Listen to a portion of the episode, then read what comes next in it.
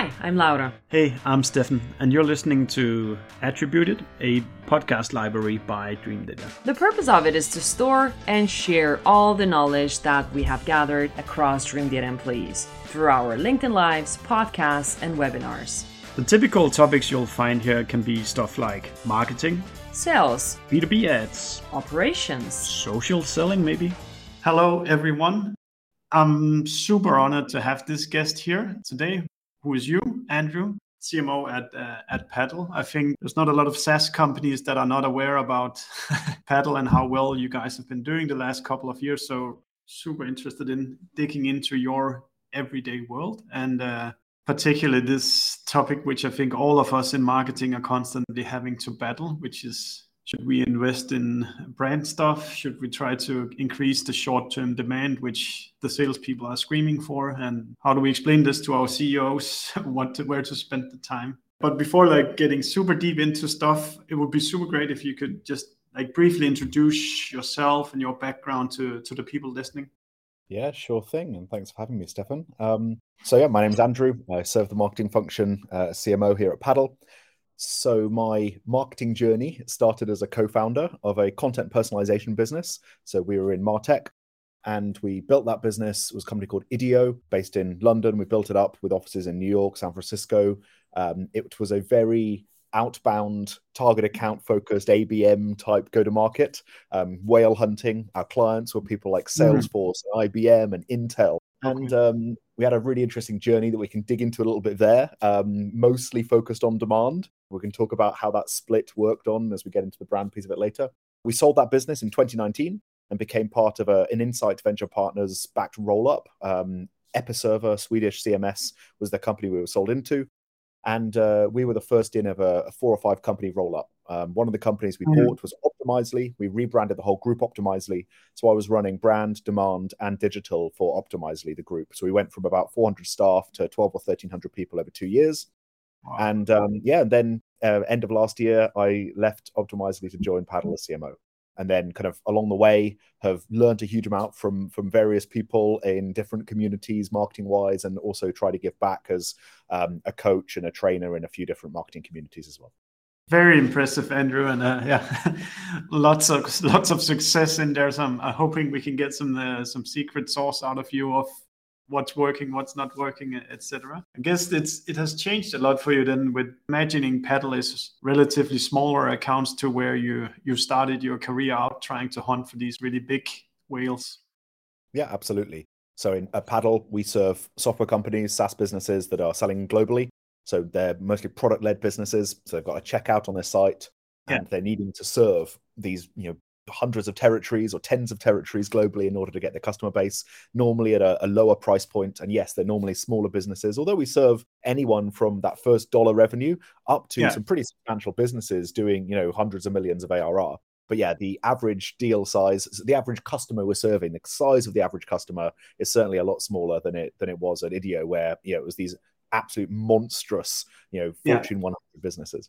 Imagine you must must also be be doing several different marketing tactics at the same time, trying to, you know, both address the the long tail of the very small businesses to the very chunky big ones as well. Absolutely. And so we've got the whole range. We've got our own kind of product-led motion where people can self-serve and sign up for Paddle and start using it after going through our risk processes. Um, and then, yes, we've got a more outbound target account type process uh, to go after what we call strategic accounts, um, although in most people's nomenclature, they're certainly still probably more mid-market sized, um, but they're they're big for us. Um, and we we play a, a really fundamental role in those businesses because we're their entire payments infrastructure. And so it's yeah. a really big purchase decision. So, you know, even yeah. if it's a you know fifty million revenue business or twenty million revenue business, putting Paddle in place at that stage is certainly something that is a high consideration purchase, and they need mm. to believe in us and our company and our brand just as much as they yeah. need to understand what the sales rep is telling them. Yeah, one hundred percent. And yeah, for you guys who are listening in on this talk, just, just treat it as you are part of the conversation. So if Andrew says something, if I say something, just, you know, ask questions. If you're interested, dig deeper, feel free to interrupt us and we'll, we'll pull up the questions as they come along. But to the, today's topic, Andrew, I think brand and demand is kind of, it, it means a lot of different things to, to different people. So when you wrote to me brand versus demand, what, what kind of specific like terminology did you have in mind, or what, what does it mean for you, this uh, this this split? So I think of this split more in the time frame to show results rather than anything else. Um, so mm. demand, what we're meaning there is revenue marketing, identifying um, an ideal customer profile, a serviceable market, influencing them to sign up for your service or product, or to raise a hand to speak with a sales rep. And then yeah. making sure you can, you know, at scale, move prospect accounts um, towards that process of decision. And, yeah. you know, that process is normally reasonably short term. You've got to produce results in a quarter or a couple of quarters. And then when we think about brand, really it's positioning yourself um, in an ideal way in front of a wider ideal market for a year or two's time. And uh, it's about how you're perceived, and it's how you're valued by the wider market, including your target market, but not necessarily just them. It's what people think you represent, both emo- both kind of emotional and rational. And it normally has a longer term payoff on the investment, although yeah. it certainly helps with demand. And we'll get back to that in a minute. Super. I think that's a good definition. And I think for me, at least, it, I tend to struggle to kind of really push hardcore for brand kind of projects when you're looking at budgets, because I can't come back to the salespeople and say, here's a new account that you can you can sell to right now. So like, to your experience, how are you dealing with this to the C E O, to the C F O? How do you get that kind of budget split up so they agree some of it needs to go into to brand and then some needs to go into present demand? So firstly, I would, I think that's the assumption that many of us in marketing have. And I would challenge that assumption in terms of how sales and even the C E O and the C F O sometimes look at this. So if yeah. we think about that, I know that my sales team would be utterly delighted if every prospect they call, pick up the phone or get on that meeting saying, hey, I love your Paddle content. I've heard about you here yeah. and here. I've heard, you know, you do this work and that work. Let's talk. If that was the reaction in that first meeting, my sales yeah. team would have it easy. Now we're getting there, and we've certainly increased awareness and the reputation of Paddle and the ProfitWell brand over the last year. Yeah. Um, but, you know, that would massively move the needle for, for our sales teams. And, you know, certainly the C F Os I've worked with in this role and prior as well understand that, because I think one thing to think about from a C E O or C F O perspective is that most of the things you spend money on when it comes to your demand infrastructure and your, your target account go-to-market, it scales yeah. reasonably linearly with your growth. You know, there's some economies of scale, whereas your yeah. brand investments, they tend to be a slow burn, more of an exponential curve. You plant some seeds now and they pay off yeah. big later. And so it's those yeah. outsized results. And fundamentally, the way I think about it is that if you don't invest in your brand, you're always going to be paying the price in your C A C. So if you invest mm. in your brand and that pays off, it'll lower your customer acquisition cost for eternity. And if you don't, yeah. you'll always be struggling with that kind of that C A C payback period because you haven't made those investments up front. It's yeah, such an interesting discussion. Like we like my team sometimes laughs at me when I replied uh, like a cold call, because I really don't like to be at the receiver of the of, of, of a cold call. Mm-hmm. But if it were a brand that I really like admired, I would give that B D R ten, twenty seconds to warm up, because I hear, okay, this is actually the brand I like that is calling me. And as you say, like that scale, scales eternally, that you can keep having B D Rs that calls people that actually have some affection for the brand that uh, they represent. And, and if we think about that, you know, and go another click deeper into that, at the early stage, yes, you know, you're spending almost all of your budget on demand, because that's how you're yeah. proving, you know, the validity of the entire business, the value proposition, your product market fit, is by getting yeah. that instant response, right? It's no good at the early stage unless you're extremely well capitalized and can take yeah. a long-term view. It's no good mm. saying I'm building an audience or, you know, people like me. You need to be getting those deals in. So in the early days, often, you know, if you're in a, a, a target account type motion, you know, an outbound A B M type motion, well, probably your sales team are your brand, right? That's the brand experience. Yeah, what that's that, true. What yeah. that B D R says, what that salesperson says, is constructing a lot of the perspective of, of what you as a C E O, you know, think about that company. Yeah, totally.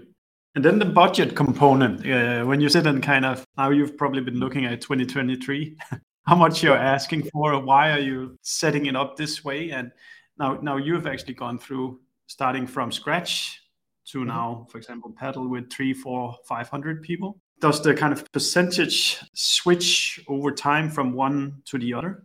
Yes. So I think it depends on a few things, not just on stage, but stage and size of business is part of it. I think if you are a business where you serve a large audience rather than a small subset of that audience, that's where a brand play, you know, you probably are making that those larger investments earlier. And, you know, product-led growth, for uh, as an example, would usually be, um, you know, aligned with that type of overinvestment in brand, whether that's content or media or trying to be helpful through your data provisioning or free tools, freemium products, et cetera. I think also it, it it does depend on company stage, because we talked about that kind of linear versus exponential curve. As you get later stages of business, you are able to drive, you know, demand through the awareness. There's that brand to demand engine. People hear about yeah. you, then you suddenly find yourself on shortlists, um, or they get referred, or people move jobs and take you with them, um, yeah. and there's that drag into a whole bunch of deals. Which, you know, the the the businesses that, you know, if you think of ServiceNow and S A P and these very scaled software enterprises, Salesforce, they've built such strong brands that actually the demand engine is only doing a piece of the work, because they're being carried into many, many boardrooms off the strength of yeah. that. So yeah, I think stage of business does make a difference. And certainly now at Paddle, I can spend more on brand than I did at Idio, where we were, you know, going from zero employees up to probably about sixty when we sold. And so I, I do think stage makes a difference, but it's not the not the only thing. One of the questions I always ask myself is then, how do I then build the narrative? Kind of where, how does this connect to revenue? How do I yeah. connect this to the pipeline that we're going to produce at some point? So is there any kind of, maybe what, what are some of the brand, say, projects that you guys have been running either this year or, or are going to run next year? And kind of what is the narrative of why are we, why are you guys doing these things? So, and I realized, I didn't even answer your your prior question on the kind of the, the rough split. So let me do that as part of this. Oh, okay, um, yeah. So, you know, at our stage, when I'm thinking about rough splits, we're probably thinking about sixty percent sitting in the demand function. Um, those more, you know, demand generation, feeding our B D R team, feeding our sales team, yeah. probably about thirty percent sitting in, in the brand teams, um, and yeah. then probably ten percent or so for tooling. And certainly okay. at an earlier stage, when I was at Idio, it was probably more kind of eighty twenty or, you know, eighty ten ten. Um, yeah. And we can talk about kind of what were those shifts. And, and in the early days at Idio, what we invested in that I would class as brand. Where we are at Paddle, I think about a few things. Let's talk about the justification as well as some of those actual mm. tactics. Let's just go back to what we're trying to do as marketers. We've identified a target market.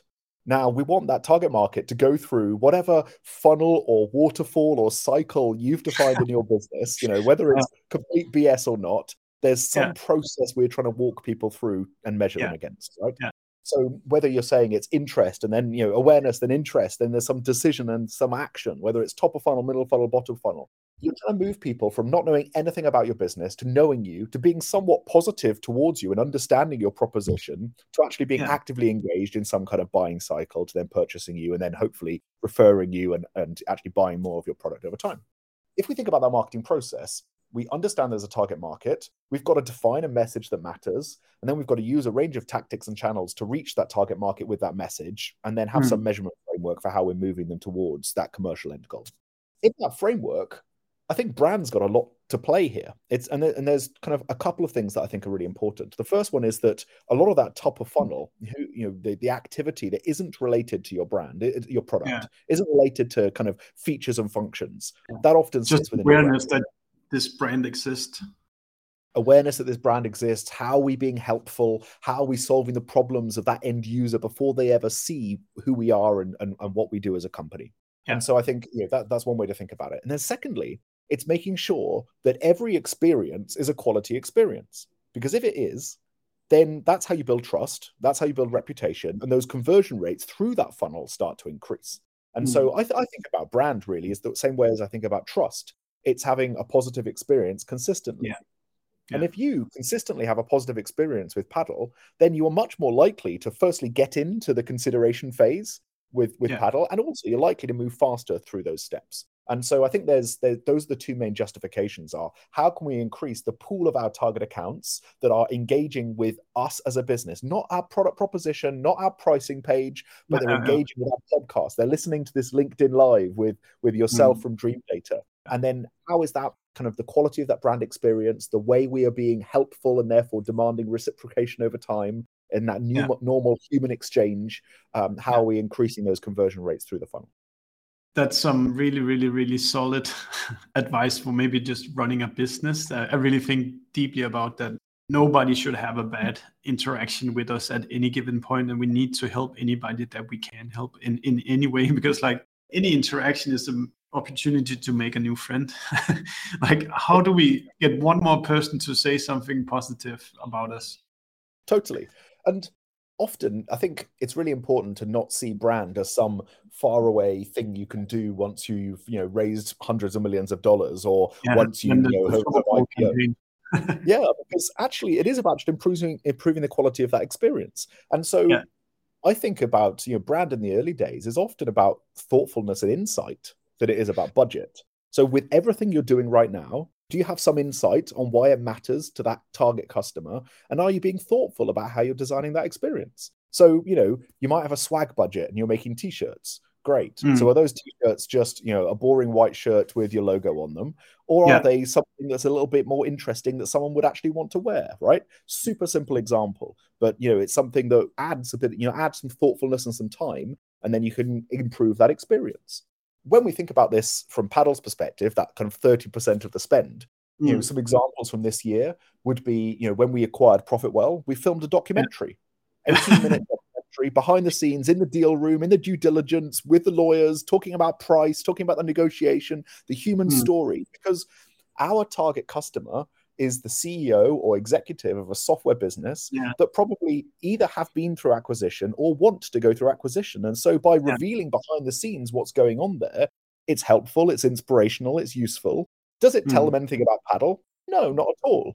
But it starts their journey with our business, and, and it's being thoughtful. It didn't cost that much, but it's being thoughtful based on a fundamental insight. If we yeah. if we go to maybe our event executions, if you came to Saster or SaaStock. Yeah, actually, I watched the premiere at the, at Saster in, in, in Barcelona. I watched half of it at least, and then uh, I think later the same day I was on a boat that the Paddle had mm-hmm. rented and had some beers together with my yeah. colleague, and you know yeah. that these are kind of okay. If they take me on a boat and they serve me a beer, I at least owe them like a like and a thumbs up here and there. Exactly, exactly. Yeah. So it's being a bit more thoughtful than just, you know, give, giving away coffee vouchers at the at the booth. And then, yeah. you know, what yeah. you'll have seen at those booths, what we're trying to do there when we show up to an event is not just have a booth and have a bunch of salespeople pitching, but we're mm. going to try and make it useful. And so, you know, um, at, at SaaStock over in Dublin, we did something that the ProfitWell team have been doing for a few years. We had a podcast booth, a stage, mm. at our booth. And so instead of us hard pitching a bunch of people, we had the top keynote speakers from the event come and sit down and have a one-to-one conversation with Patrick or Neil, our product manager, or myself about a topic that was interesting, and gathered people who were wandering around looking for coffee to go and deep dive into a specific subject and ask questions. So again, adding a little bit more insight and a little bit more thoughtfulness, and not yeah. really much more budget. I think that's, yeah, that's really, it's really inspirational, Andrew, to, to hear this kind of, like, you actually care so much about every single execution of, of marketing activity. If we return yeah. to this kind of, or you can, if there's any comments uh, to that, just go ahead first. So I think as a business, there's a few things that we're trying to do. We have a yeah. few fundamental principles. As a product principle, we're trying to make software that just does things for you. Rather than help yeah. you do things better, we want to take away the load and do it for you. As a brand, yeah. we want to be the most helpful brand in SaaS. And when mm. we think about it's about making sure we are a source of inspiration, education, a source of, you know, measurement and data and benchmarking. Um, there's lots of things we can do there. But one of the things that, you know, certainly myself and Patrick have talked about a bunch of times is that mm. we want to constantly be doing things that our market, the reaction is kind of a W T F type of reaction. It's how have they got the time? And how have they got the thoughtfulness to go and do this for such a yeah. niche audience? So another silly example, I did a, a, um, a webinar a while back with Adam Schoenfeld, who's a researcher, you know, three-time yeah. SaaS founder, researches P L G. Yeah. Um, and so in order to make that webinar a bit different and special, we custom created an audio intro, like a rap about P L G. That was funny. It was a bit tongue-in-cheek. It was done by a, you know, yeah. a, a music producer I knew. And we played it before the, the, the webinar. Didn't tell him about it and played it before the webinar started, just as a way of livening up the audience, right? Again, mm. didn't cost that, cost that much money. It just needed a bit of insight on what we were talking about and a bit of creativity and thoughtfulness. But mm. again, those little moments spark yeah. a bit of a W T F reaction, because there's very yeah. few B two B marketers that have that kind of custom thought go into the experiences yeah. that are being designed for them. It's good lessons. If we go into the kind of the versus then, and you said like maybe your budget is going to be like sixty percent on uh, the demand side for, for next year. So what is the kind of count? We've already talked a little bit about it, but what is kind of the counter argument for us marketers having to do spend like sixty percent of the budget driving new demand for, for our sales teams? So sorry, what's the what's the argument for the sixty percent or, or yeah, I don't know. I guess we have to sell something with with uh, with our the time and money we we we spend as well. Wholeheartedly, wholeheartedly, and I see the short-term impact and the impact of that demand spend in terms of pipeline yeah. really being earning the right to do some of these other things. So, you know, mm. in the early days, often you're, you know, adding time, as I said, and insight and thoughtfulness into those experiences to try and punch yeah. harder. But you can't add much budget, and you earn the right to add a bit of budget, a few dollars to those exercises yeah. by hitting those short-term goals. You know, I don't think mm. there's a marketer on the planet who's going to be around for three or four quarters spending lots on brand if they're not hitting those next quarter targets and making sure the yeah. sales team are happy. All right, so, yeah, I think that's really well put that yeah, we can do the fun stuff if we hit our targets. We cannot do the fun stuff if we don't hit our targets, because then your budgets are going down, because we need to save money as, as a company. It's just kind of the balance of how it is to like run a commercial uh, operation. Yeah, totally. But let, let's let's also reclassify or you know, redefine you know that that idea of fun, because I think both elements can be fun. What I do mm. really believe is that, you know, sometimes this is actually about boldness. It's about kind of overcoming the fear of what will happen if that fails. You know, think things like that documentary, things like that little custom, you know, audio wrap, things like a podcast yeah. booth at an event, things like putting a bit extra time into a swag, into swag design. All of those things can, they take a bit of boldness because they c- could come across, you know, and not work. They could fall on the flat on their face. And really, in both your demand team and in your brand team, you've got to be building this constant willingness to experiment. But mm, often in the brand side of things, yeah. it, I it, saw it, Patrick it, saying it, churn. I saw Patrick saying churn on stage at, was it SaaStock? Where using yeah. that was the only word he used. Yeah. And I took that Twitter thread and shared to all my colleagues and my marketing friends and see like, look at the uh, the, the boldness of, of this guy. Yeah, yeah. And you so know, one of the things that like a one, uh, yeah. W. T F uh, moment.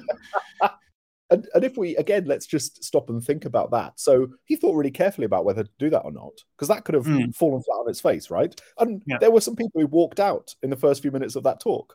Mm. But what's really interesting is it was the most talked about, you know, session, and it mm. really delivered value because there was a huge amount of benchmarking data on those slides. And what yeah. was really interesting is because often if we're in a keynote, you know, we're sitting there probably doing email or Slack and listening to a little bit what's coming in our ears from the keynote yeah. speaker. When the person on stage is not giving any value at all from their mouth, suddenly yeah. everybody in the entire room has to be looking at the slides. And there's a yeah. single track of, of you know, devoted uh, attention to what's coming up so on funny. every single slide. And we saw yeah. that through the entire session. That's super interesting. If we open kind of the uh, the demand bucket at, at Paddle for uh, kind of the next year, then kind of what are the kind of the, the pillars there that is going to keep you your sales team uh, team busy? So within our within our demand function, um, we have the B D Rs within our demand function, and then we have. Okay, they're, they're in, do they just like organizational one? Do they report into you then uh, the B D Rs? Ah, yep. Interesting. Okay. Yeah, absolutely. And so you know, I think you know, there's lots of good reasons why they can report somewhere else, or they can report yeah. into marketing. I think a couple of things are really important for me in that decision. Number one, yeah. that their primary promotion path is into sales regardless. I've got fantastic yeah. B D Rs who have ended up in field marketing or go-to-market strategy or other areas, but predominantly most yeah. of them are looking for an account exec role. And so mm. it's making sure that they know that that's always the the, the obvious promotion path if they do well. The yeah. second thing is that I love having B D Rs in marketing because it means that everybody in the whole marketing function understands that the output of their work in the quarter is producing a number of opportunities with a pipeline dollar value. And if that sits mm. across their sales, it's too easy for marketing yeah. to focus on much softer metrics. And so I really like yeah. having that revenue component yeah. within marketing. So yeah, we, we think about demand in terms of our B D R team and then our demand team, um, which is really um, running email and paid. So campaigns that are primarily distributed via those two channels. And then thirdly, our field marketing. So pop-up events, dinners, drinks, um, whether virtual or physical around the world. So th- those are really the three components of our demand team. And then what does that summarize to of the total demand, or like the total opportunities that Paddle need? Does that come from your unit then? Or is there like a separate, I don't know, sales unit or something like that that will create some of the, the other opportunities? Absolutely. So our sales team are sourcing some of those opportunities okay. themselves. Yeah. Um, yeah. And so they're doing their own prospecting. They're they're working hand in hand, you know, in a you know very normal fashion with their B D Rs in pairs. Um, but they're also sourcing their own opportunities. But yes, I, I want marketing really. That D G function is is taking the burden of opening up a bunch of opportunities yeah. for sales reps and with sales reps, um, and then is also running these kind of one to few or one to many events. So whether that's a physical yeah. event, a virtual event, using our newsletter, paid social, and search mm. uh, in order to get and you know people raising their hands to say they want to talk to a rep. Um, that's going to be the focus of that D G team. Nice. And then yeah, for you guys listening, like we've promised uh, Andrew, he can go pick up his kids within uh, within time scope. So like if you do have questions for for Andrew, now is the time to to to type them in. Um, We've got a question here from Sander saying, would would the brand impact on C A C be a leap of yeah. faith, faith argument towards the C-suite? Yeah. yeah so. Would the brand impact on C A C be a leap of faith argument towards the C-suite, or could it be backed up by data? So I think there's two bits of, there's one bit of, you know, intuition and two bits of data I'd think about here. So yeah. the intuitive piece of this is, you know, is this going to im- improve the experience, either the number of experiences, top of funnel, or the experience that drives conversion? So that's an intuitive mm-hmm. piece. And then there's two bits of data you can actually measure there. Number one, it's benchmarking against other companies. What are other companies spending on these type of, you know, campaigns, programs, exercises? Yeah. And then secondly, it's, you know, do we think that that has some likelihood of actually improving any one of those conversion points by a certain number of percentage points? So mm. those would be the three things I think about. Like intuitively, is this the right thing to do because it's going to give a better experience? And then what do we estimate that ha- that experience means for our either top of funnel or conversion rates? And thirdly, benchmarking data that we can you know, measure against. Cool. I guess it also comes down to what is the history of this company? Do we believe in marketing? Uh, does the C E O, C F O believe in these things working? I've definitely known some people in my network where I know they are great marketers, but it just doesn't work out because they've been like, like historically they've been sales driven, and then marketing is not like a driver of pipeline or revenue and of that sort. Yep. And you know, when we're thinking about that marketing and sales kind of partnership, it's also just really important to understand where your C E O sits on that partnership too. Um, and you know, many great product focused C E Os really do have yeah. a strong affinity for marketing because they can understand, particularly perhaps in a more product-led world, how interlinked quality marketing, brand building is um, with yeah. the success of the product. I consistently say that like the quickest way to improve the marketing R O I is to become best friends with the salespeople. But because the like at the end of the day, as you say, what we are to do is produce opportunities, and then it's the salespeople who gets the contract signed. So if they don't like the demand that you produce, then all the money you spend, if they don't pick up the phone, send emails, et cetera, are, if not wasted, then at least not utilized to to what it uh, what it could be. Yeah, completely. And if we think about where we sit in the, the evolution of SaaS, there is you know companies every day launching into every one of our spaces, right? Competition is increasing. Whether it is yeah. you know, A I or no code or any of the other kind of platforms, the shoulders of giants that people can build upon. Yeah. Launching a product is becoming easier and easier. And therefore, the pressure is on distribution. The pressure is on marketing. And so mm. you know, that's one way that I think we are starting to see a, a shift towards a stronger brand muscle in many businesses, even earlier stage businesses, because yeah. they simply can't cut through by running the same outbound S D R cadence playbook alongside mm. another two hundred S D Rs that are doing the same thing. And therefore, yeah. it needs that being helpful, producing a quality experience, providing insight for the customer, whatever you want to frame your brand experience as, it needs that at an earlier stage to even cut through and get that distribution. I really agree. And also like the same with the ad platforms, the auctions keeps going up because more and more people are buying digital ads. So it gets more and more expensive to like kind of brute force your way through. Okay, two questions, Andrew. Let's run through them quickly. First one, how do you avoid that a strong brand limits demand growth? It comes a little bit counterintuitive uh, that, that yeah. it would limit it, but I don't know how you uh, interpret it. Yeah, so maybe Michael can can clarify in a follow-up comment. The the one case I've seen where it can limit demand growth is yeah. where um, the brand is not focused on the target customer, where there is someone who is looking to do widespread P R and spending lots of budget on comms that are so universal that they're not actually serving that target market. And then there's a couple of things that happen. Your demand teams, your B D R teams, your sales teams end up in constant disqualification mode because you're not actually attracting wow. the right type of customer. Yeah. And that actually yeah. can limit demand because it means that they're spending time on the wrong type of customer. And secondly, it's about budget cannibalization. You know, you're spending yeah. budget on things that are serving a wider market, and therefore you can't spend the right money on the actual market you can serve. Ah, super nicely spotted there. Okay, last one. Any thoughts on share of search being a leading indicator for share of market, as brand campaigns can impact this considerably?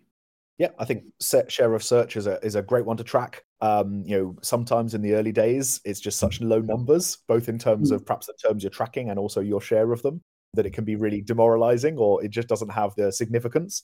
But I do think it's something absolutely to track. Another thing that, you know, and we've talked a bit about this, Stefan, before we jumped on jumped on um, on this LinkedIn Live, yeah. is to think about self-reported attribution. So how yeah. can you allow your, you know, prospects to tell you where they heard about you? And that's yeah. something that we use regularly.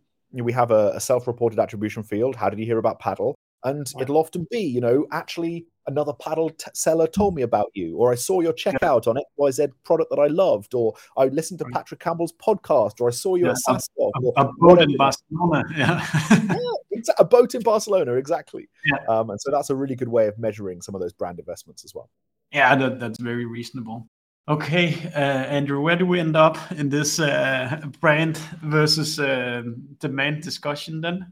Well, I mean, for me, I think it, it, it's absolutely vital that, you know, we see these as two sides of the same coin, um, yeah. and we see, you know, we see brand as something that you can invest in super early stage, as long as you're thinking about it from a how do I build insights and how am I being thoughtful about those experiences. So any yeah. early stage marketers, focus your time and energy on brand, on making sure those outbound S D R experiences, the first salesperson experience, the ads you're running, the events yeah. you're going to, all of those things have a quality experience. And, you know, if I go back to the early days at Idio, brand for us was, you know, steak dinners in New York with our top prospects, and then walking away from that and genuinely loving it and emailing us to say, yeah. next time you're in town, make sure I'm at that table with you. I loved yeah. the conversation. Um, mm. Or it was early work with Forrester Research. Yeah. Doing webinars with a with an analyst where we were putting money into something that was serving a wider market, not just our target yeah. accounts, but significantly increasing our reputation.